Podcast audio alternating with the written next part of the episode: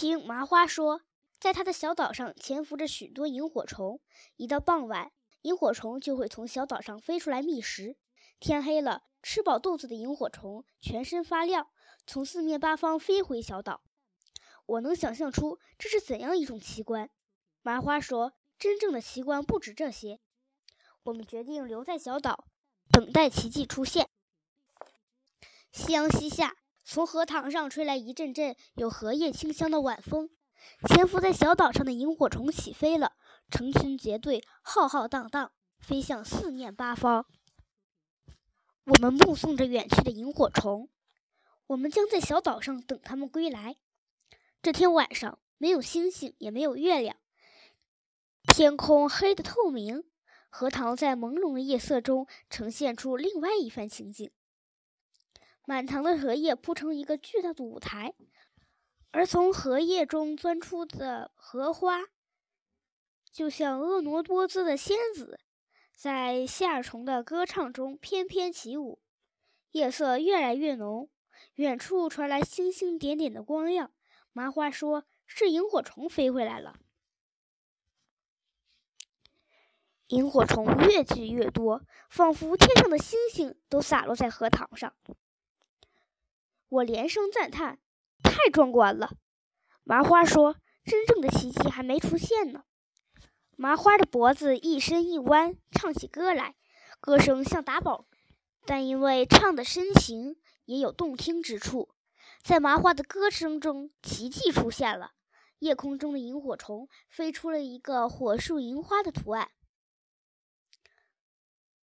萤火虫能听懂我的歌声。接下来，我一唱，我要唱一首抒情歌曲。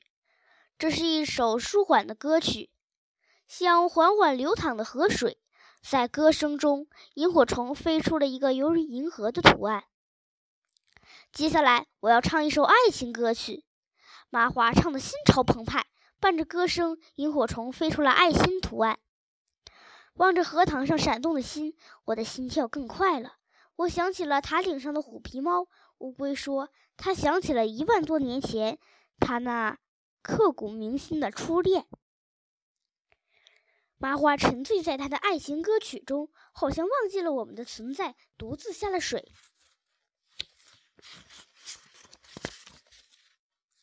麻花怎么了？他要干什么？快到我背上来，我们跟着他。乌龟背着我和托托也下了水。荷塘的荷叶下面是个黑暗的世界。乌龟跟着麻花的歌声向前游去。麻花上岸了，他没有停止唱歌，他一边走一边唱。踏上一条泥土小道，我明白他要去哪儿了。我说：“竹篱笆里面有一间小房子，小房子里有只鸭子。我认识那只鸭子，它是英俊的黑鸭子。我们不要打扰麻花，我们回去吧。”一转身，我们惊呆了，萤火虫飞了过来，它们跟在麻花身后，飞成了闪亮的心形。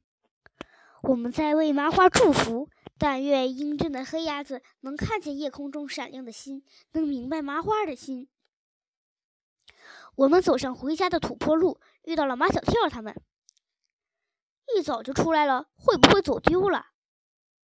张达说：“有托托和我们在一起，不会迷路。”我有种不祥的预感，是毛超的声音，他们可能掉进荷塘里了。这种可能性相当的大。闭上你们的乌鸦嘴！你们也不动动脑筋，有乌龟跟他们在一起，就是掉进大海也不怕。哦，我忘记了乌龟会游泳。等几个男孩子找到我们的时，我以为他们会欣喜若狂，没想到他们要把我们带回去，好好的批评教育。回到张达的外婆家，外公外婆和阿公已经睡着了。几个男孩子就把我们带到阿公的房车里。马小跳、唐飞、张达、毛超四个一排坐在阿空的床上，我乌龟托托三个一排蹲在地上，我们和他们面对面。毛超说：“无组织、无纪律，出去玩也不跟我们打个招呼。”切，我们跟你们打招呼，你们又听不懂。马小跳教育我们：出去玩不是不可以，但是天黑了该回家。天黑了才能看见萤火虫的光亮。如果我们早早回家，怎么能够看见那样的奇观呢？唐飞责问我们：“整整一天，你们怎么玩的？”我想，如果我告诉他这一天我破了一项世界纪录，不把他吓傻才怪呢。我看他们几个都是被家人批评惯了，今天终于逮着了一个批评我们的机会，他们当然要展示展示喽。只有张达没说话，我看见他有节奏的点着头，以为他听得认真，完全同意别人说的话。再仔细一看，发现他是睡着了。